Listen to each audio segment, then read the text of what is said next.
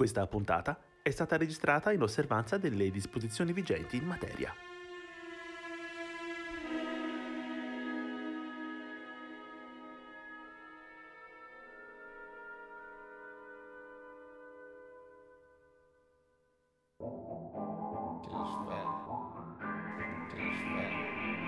Da ognuno il suo studio va ora in onda.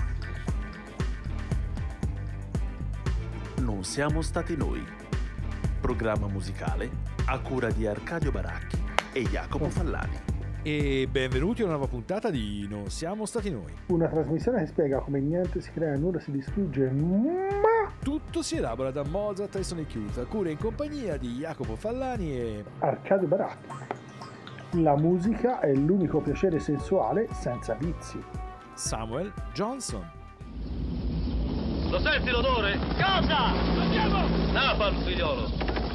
Non c'è nient'altro al mondo che odora così. Muovetevi! Muovetevi! Muovetevi! Mi piace l'odore del napalm di mattina. Una volta una collina la bombardammo per 12 ore e finita l'azione andai lì sotto. Non ci trovammo più nessuno, neanche un lurido cadavere di Viet. Ma quell'odore, si sentiva quell'odore di benzina. Tutta la collina odorava di... di vittoria. E questa volta siamo partiti con un'idea assolutamente malsana. Come musichereste una vostra giornata, dalla sveglia al pranzo alla cena e a un post cena e speriamo per voi sia alle altezze delle aspettative, come direbbe Elio. A me fa sempre molto ridere il fatto che nella giornata di Arcadio non si faccia mai niente, tranne che mangiare e gestire il pasto, diciamo il post pasto, ma comunque questa è una... Ma di- dormire no, dormire, do- dormire. Si dorme, no, magari dopo sì, ma Ho già le capiremo... mie difficoltà a dormire, per cui insomma dormire mi sembra fondamentale. Esatto, no, capiremo in fondo alla puntata che in realtà dormire sì, ma fino a un certo punto.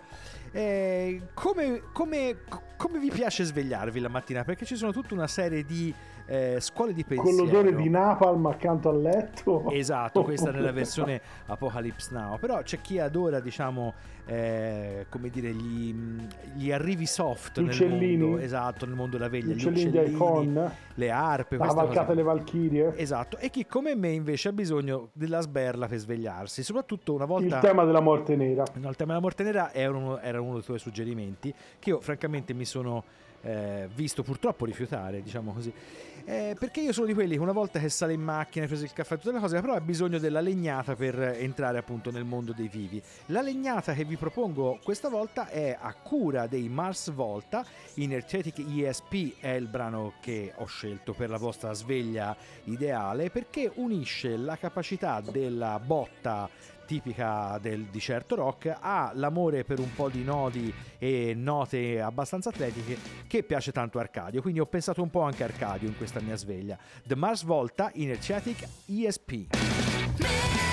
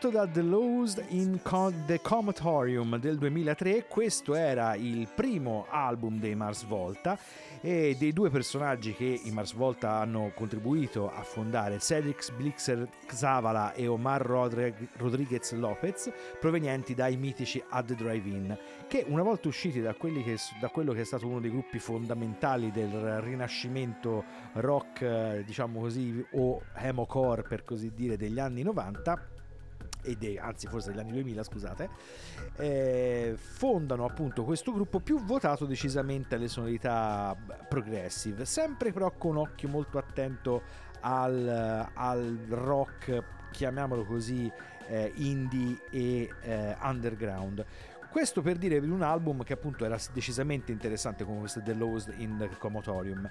Eh, poi la loro produzione si è un po' tutta stabilizzata ripetendo per altre due o tre volte sostanzialmente lo stesso disco, ma questa è un'idea mia. La cosa interessante è che questo disco è in realtà un concept, parla di un certo Serpin Taxt è un tizio che finisce in coma sostanzialmente dopo una specie di overdose e dal coma racconta tutta una serie di, ehm, di sogni sostanzialmente, di immagini come appunto questo Energetic ESP che ci siamo appena ascoltati. Eh, lasciando le legnate appunto del Mars Volta arriviamo a altre legnate Arcadio? Mm, sì e no, Sì e l'idea no. che mi è venuta è quella del, del nuovo mondo, siccome eh, praticamente il compositore Dvorak, Antonin Dvorak, era docente, in questo caso direttore del Conservatorio di Musica di New York, aveva deciso di scrivere una sinfonia che peraltro nota di colore Armstrong portò sulla Luna con, durante la, la missione sembra Apollo 11. L'idea è nata lì proprio perché il nome che questa sinfonia poi ha preso nel tempo è Sinfonia dal Nuovo Mondo, che l'idea insomma che c'è il sorgere del sole ogni mattina, per cui alla fine si sveglia e riparte una nuova giornata, per cui mi era forse venuta come ispirazione un po' programmatica col titolo della sinfonia. La sinfonia, quello che ha di interessante è il fatto che è una sorta di omaggio a quello che è l'idea americana attraverso l'utilizzazione di alcuni temi popolari di stampo americano. Non ci sono solo quelli, ma a questo punto ne parliamo in maniera più diffusa dopo, dopo aver sentito quello che è l'inizio e sicuramente il tema più famoso che un po' come dire, come riferimento è sicuramente l'idea fondamentale che richiama questa sinfonia di Wojak. Per cui la nona sinfonia Wojak, eh, Sinfonia del Nuovo Mondo, qui con la Symphony Orchestra Frankfurt Radio Symphony con la dirette- direzione di Andreas Orozco Estrada.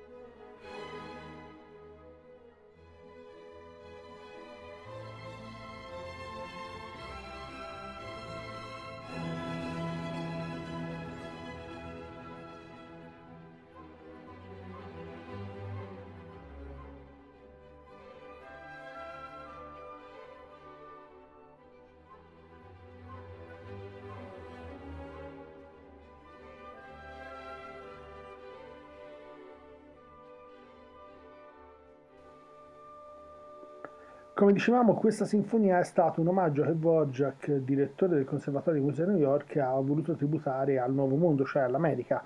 Il- alcuni riferimenti sono proprio presi per esempio da uno spiritual Swing Low Suite Chariot, che è praticamente il tema di riferimento della sinfonia.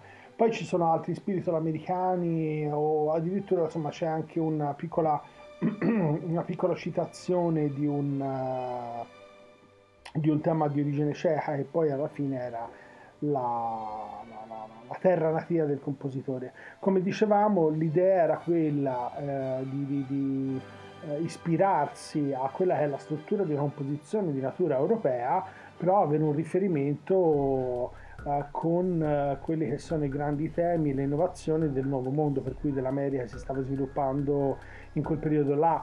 La fortuna della, della sinfonia all'epoca fu moltissima, enorme, un po' i richiami, se volete, eh, sono stati ampli anche successivamente perché se avete presente le composizioni di Aaron Copland, i richiami a questa tipologia di concetto di interpretazione, scusate, anche di scrittura compositiva sono rimasti molto forti. Moltissimi li ritroviamo anche in John Williams, il compositore di colonne sonore. E proseguiamo in questa giornata ideale e accompagniamoci con musica altrettanto ideale per arrivare alla fase post pranzo, per così dire. Che cosa fate voi di solito quando siete lì che cercate un po' di rigovernarvi il, eh, il pranzo? Vi rilassate, ascoltate un po' di musica, cercate un po' di isolarvi dal casino magari che vi circonda per quella mezz'ora, per ricaricare un po' le pile. Io ho scoperto spesso che pur non essendo eh, diciamo un eh, nostalgico da un punto di vista musicale eh, spesso in quei momenti lì proprio per svuotare un po' la testa ascolto tendo ad ascoltare musica che già conosco perché mi impegna poco e spesso è la musica di quando eravamo un po' più giovani nella Lì con la trippa lì con la trippa appunto perché te sei lì che stai già di solito non è un pasto sano spesso no? il pranzo quindi sei lì che No. te lo stai rigovernando 15 Dici, vabbè, minuti con la luce rossa accesa. capito Cui stai lì con, Devi con- rientrare immediatamente. Esatto, con la musica in scarico, diciamo così, con la testa in scarico e la musica che ti aiuta. In questo caso a aiutarmi è il buon Steven Patrick Morrissey o al secolo Morrissey, il quale immediatamente dopo l'ultimo album dei, dei favolosi Smiths, Stranger Here We Come, eh, pubblica Viva Hate, il suo primo album eh, da solista. Il brano che ci andiamo ad ascoltare è forse il secondo singolo tratto dall'album, Every Day is Like Sunday, ed è molto rappresentativo di quella che è sempre stata la scrittura di Morrissey, che poi nel corso degli anni in parte eh, varierà. Lì è ancora fortissima la- l'influenza del mood lirico e un po' anche dell'influenza eh, sonora e musicale degli appena defunti Smiths e del suo socio eh, Johnny Marr. Come annunciato appunto Morrissey, Every Day is Like Sunday.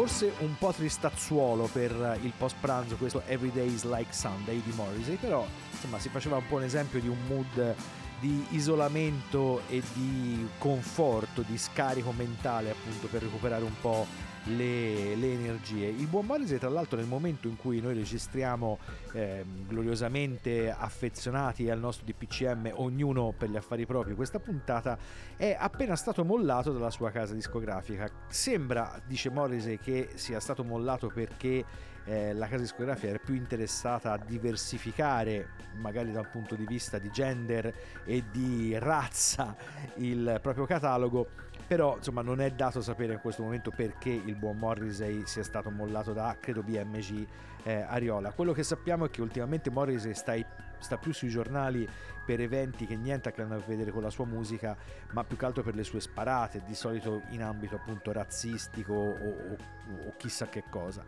Eh, è sempre stato un personaggio un pochino sopra le righe, in- nella sua carriera ha spesso inneggiato alla morte di Margaret Thatcher, insomma ce ne ricordiamo parecchie da parte del Non buon si è fatto mancare niente. non si è fatto mancare niente. No, famose anche le litigate per interposta persona, niente po' di meno con Robert Smith, che secondo me un po' ride col fatto appunto che il buon Morrissey finisca sempre nei casini.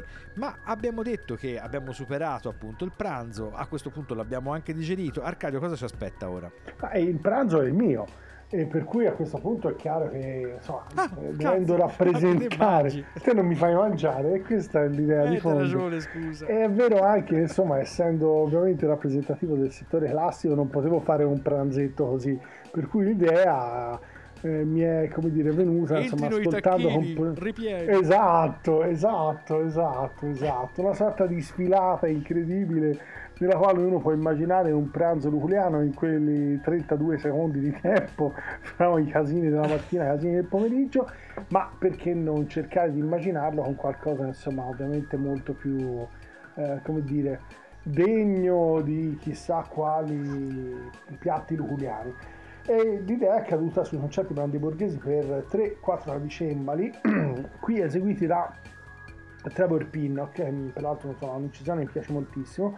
Nel caso specifico l'idea è caduta qui anche perché questi concerti del clavicembalo, che sono gli unici rimasti, anche perché sembra che fossero copie di concerti originali e che poi in realtà insomma il materiale di Köthen dove sarebbero stati iscritti e dove sarebbe stato il mate- il materiale originario sono stati completamente persi. Noi facciamo sentire quello che è il concerto praticamente in Re minore BWV 1052, quello che naturalmente è il primo tempo, e vi diciamo qualcosa di più su questi concerti Brandeburg- eh, scusate, questi concerti per clavicembalo, fra cui c'è anche il concerto numero 5 per eh, Brandeburghese, che però non è quello che facciamo sentire. Eh, concerto dunque per clavicembalo numero 1 in Re minore BWV 1052, qui con l'esecuzione di Trevor Pinnock e The English Concert.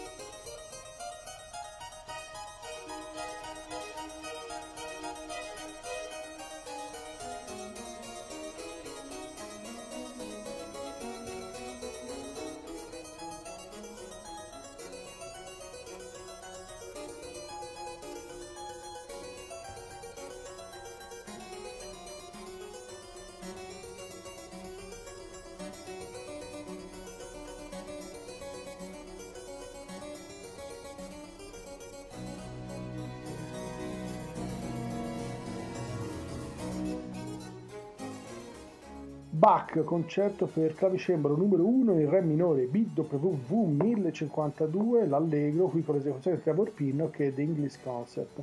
Come dicevamo precedentemente, in realtà concerti bra- eh, a riborda, questo errore mi succede perché fra concerti per clavicembalo c'è il concerto per il De Borghese numero 5 dove c'è quell'assolo pazzesco, fantastico, con tutte quelle sette diminuite del clavicembalo. In realtà, come dicevamo, A riborda è un, è un tecnicismo, eh, no? lo so, però è una roba pazzesca, eccezionale. In realtà, se uno lo sente in versione moderna, è quasi pop. Eh, Il, il, il clavicembalo praticamente è un brano, eh, scusate, è uno strumento che ha una enorme fortuna nelle composizioni eh, bachiane. Il quantitativo di concerti sono addirittura sembra sette volte come solista, tre volte con due, due volte con tre clavicembali e una sola volta con quattro clavicembali. Sembra peraltro che avessero partecipato a queste prime esecuzioni i figli, sia Wilhelm che Carl Philipp, entrambi clavicembalisti e organisti, e alcuni allievi di, di Bach, anche perché per riuscire ovviamente a coprire insomma, quattro clavicembali più l'orchestra d'archi, insomma ci voleva comunque insomma, gente che triturasse note a un certo livello. Come dicevamo, insomma, il- queste composizioni hanno un che ovviamente di, eh, dal mio punto di vista anche di molto esaltante, ma sicuramente di estremamente signorile nell'idea, insomma, di quella che può essere anche una corte settecentesca.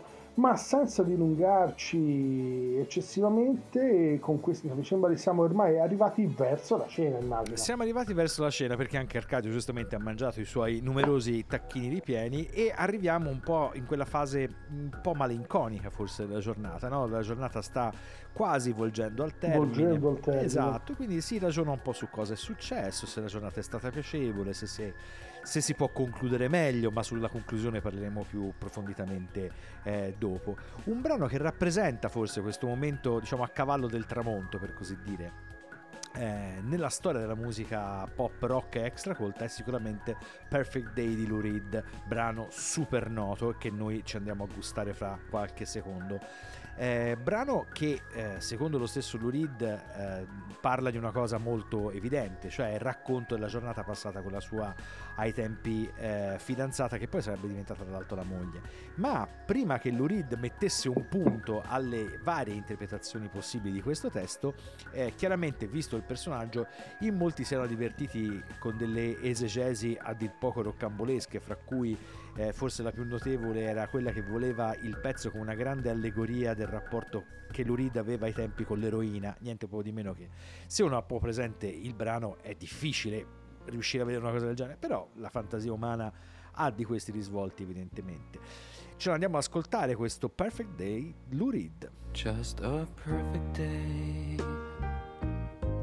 Drink sangria in the park. And then later, when it gets dark, we go home.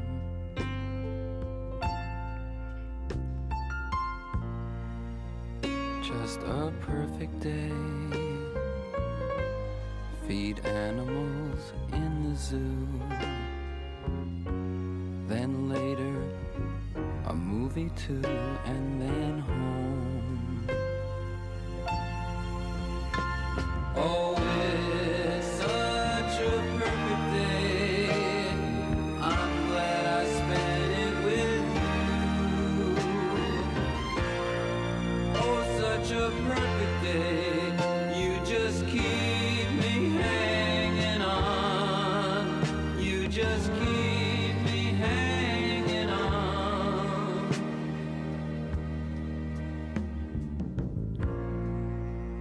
Just a perfect day.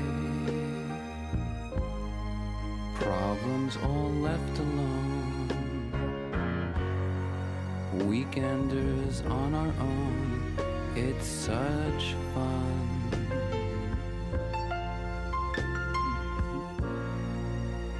Just a perfect day. You made me forget myself. I thought I was someone else, someone good.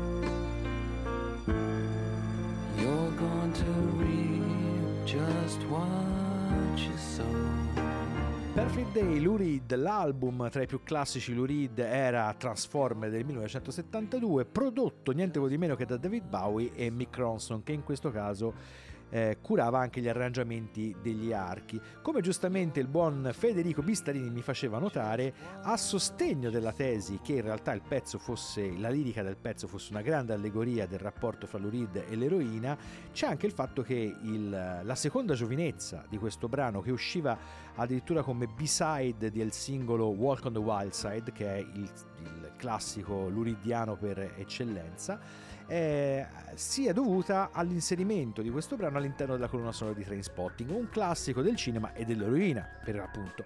Quindi eh, l'aver unito forse queste due cose ha rafforzato questa tesi, però come dicevamo fu lo stesso Lou Reed in uno sforzo di comunicazione verso il mondo esterno a dire ci sta tutto ragazzi, però questo pezzo parla di questo, ecco, a, a mettere un po' fine a queste eh, possibili interpretazioni. Eh, ora, senza ripetere l'errore fatto precedentemente, sentiamo come Arcadio si prepara al prandio ce- ce- cenereo, come si chiama la cena? Non saprei, Cenerio in che senso?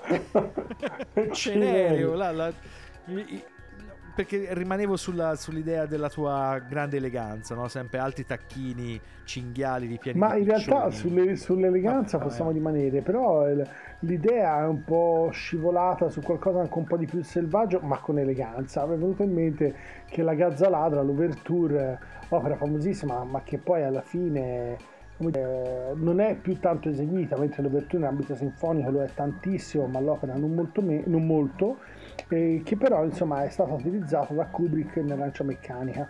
Il riferimento era proprio stato al, eh, come dire, a quella sorta di momento della giornata dove c'è una sorta di trionfo perché siamo arrivati alla fine, un momento di quiete, ma insomma di fine della giornata intesa anche come giornata lavorativa. Per cui sì con eleganza, sì con tranquillità, ma un momento finalmente dedicato più a se stessi e non solo un intermezzo fra una fase lavorativa e un'altra. Come dicevamo, la Gazzaladra è un'opera di Gioacchino Rossini che è andata in scena eh, per la prima al Teatro della Scala nel 1817, fortunatissima nel secolo, due secoli fa, non nel secolo scorso ma due secoli fa, attualmente non è assolutamente così fortunata, mentre l'Overture che vi facciamo sentire è uno dei brani che è rimasto assolutamente in repertorio nell'ambito sinfonico. Vi diciamo qualcosa più approfonditamente dopo il brano e vi lasciamo la Gazzaladra con la direzione di Claudio Abbado e la Chamber Orchestra of Europe.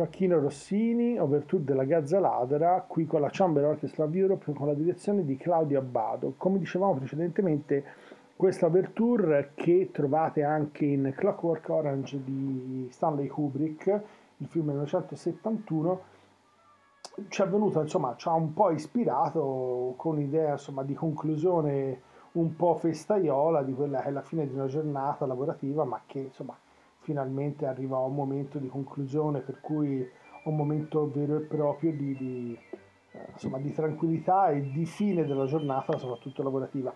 L'exploit di quella che è l'overture rimane un po' nella brillantezza di tutta l'opera, però eh, sicuramente questa esplosione di gioia e di colori è più forte in questa apertura e anche il motivo per cui è rimasta all'interno insomma, di quella che è la tradizione sinfonica e anche nelle esecuzioni novecentesche assolutamente recenti. Ma siamo arrivati a quello che potrebbe essere il vero momento clou di tutta la giornata, mi sbaglio? Esatto, quando ancora si poteva uscire di casa, peraltro, per cui ricordando i bei tempi andati, verrebbe da dire. Chi eh, Ma poi puoi andare nell'orto, scusami, fai festa Sì, però diciamo, per andare nell'orto non puoi fare la scena che stiamo appunto per descrivere perché soprattutto, allora noi non siamo esattamente di primo pelo, però ancora qualche anno fa che cosa facevi? Special modo verso il fine settimana uscivi, eh, uscivi con gli amici, insomma andavi a fare un po' di, un po' di festa, un po' di baldoria e come diceva la pubblicità delle volte, è l'attesa del piacere, il piacere stesso, cioè era più divertente andare e prepararsi a uscire che non l'uscita in sé per sé. E di solito questa cosa si accompagna con la musica, magari a volume abbastanza sostenuto, in macchina durante il trasferimento verso il loco pensato per essere per quella sera ameno, appunto. Eh, con eh, il Baracchi, quando eravamo ragazzi, ci siamo ascoltati discografie intere dei Subsonica rappresentate sempre nello stesso pezzo perché ascoltavamo a nastro sempre le stesse canzoni, però l'abbiamo fatto per serate intere. Questo per dire. Poi uno si meraviglia che da Viaggi grande- in macchina. Esatto, che da grande fai Tragitti podcast. lunghi. Esatto, molto lunghi. Esatto.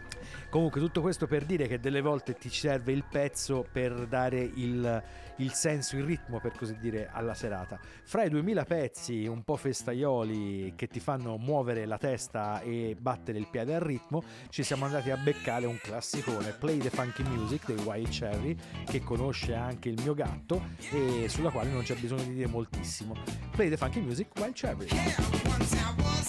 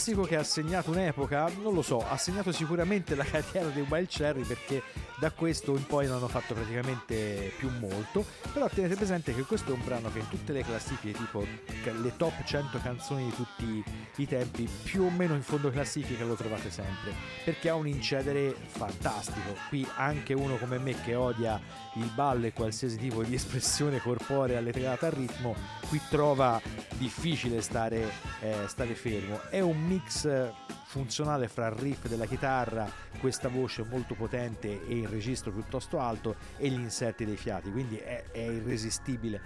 Ehm, mentre si pensava appunto a questa puntata così un po' light e festaiola, qui i vari casi riguardavano comunque i classici della disco music come che ne so, Earth, Wind and Fire, i Commodores, quel tipo di andamento lì, perché giustamente sono i ritmi che in qualche modo ci riportano appunto alla festa e al divertimento appunto con la testa in- completamente in pausa. Arcadio, la tua testa dove va nel dopo cena? In realtà riprendevo quello che è il tuo riferimento, più che l'attesa, quindi no, no, grossa vita subito, immediatamente, per cui non si fa neanche il viaggio, ma si parte subito.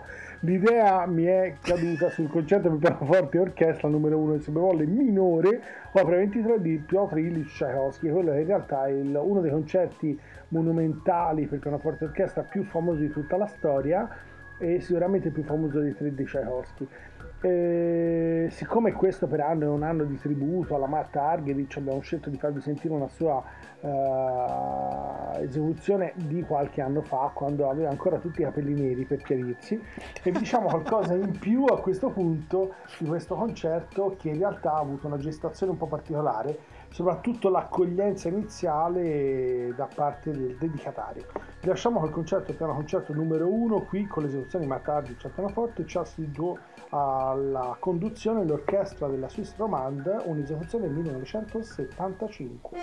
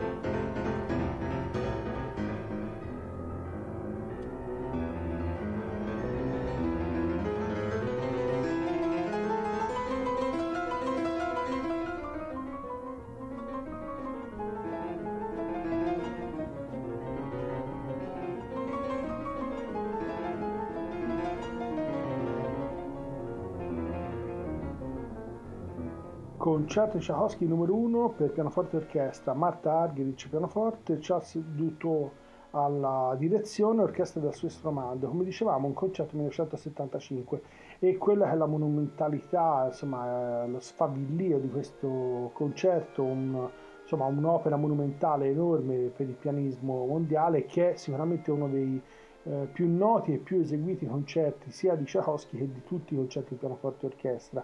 Come dicevamo, è stato dedicato a Rubinstein, non il pianista leggendario, ma a Nikolai Rubinstein, che era un docente di conservatorio e direttore a Mosca, che però sembra l'abbia accolto malamente, cercando addirittura di far fare delle modifiche al concerto perché gli sembrava che fosse insomma piuttosto brutto, un po' rozzo e probabilmente addirittura non facilmente eseguibile. Sul facilmente eseguibile possiamo essere Grazie del regalo, hai ancora lo scontrino. esatto. Esatto, poi sul resto ne possiamo parlare perché insomma probabilmente per quanto riguarda concetti di finezza, se la finezza sta nel fatto di non essere monumentali, un po' fuori dalle righe, però insomma fai un concerto per pianoforte orchestra da solista, sei nel piano 800, ormai eh, alla fine insomma è diventato uno dei concerti simbolo in assoluto dell'Ottocento del pianismo e del solismo.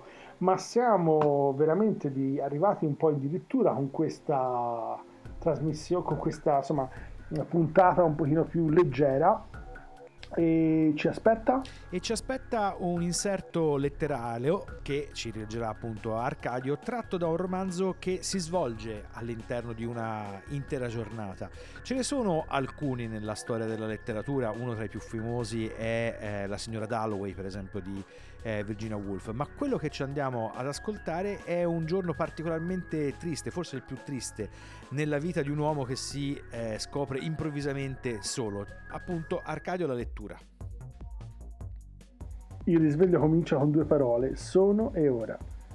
Poi ciò che si è svegliato resta disteso, un momento a fissare il soffitto e se stesso, fino a riconoscere io e a dedurne io sono ora.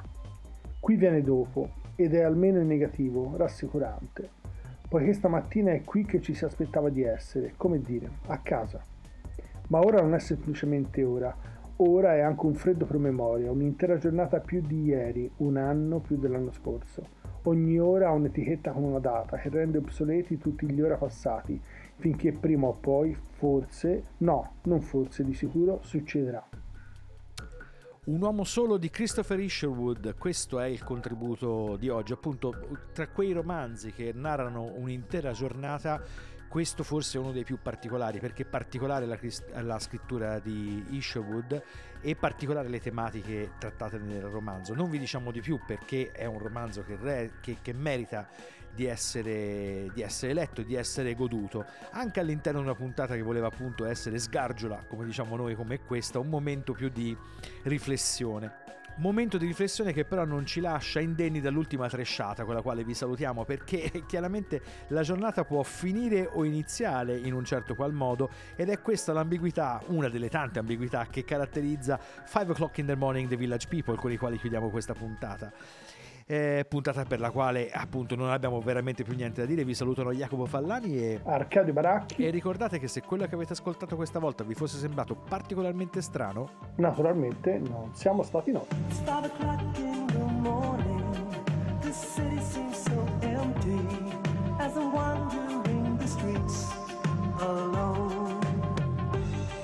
Five o'clock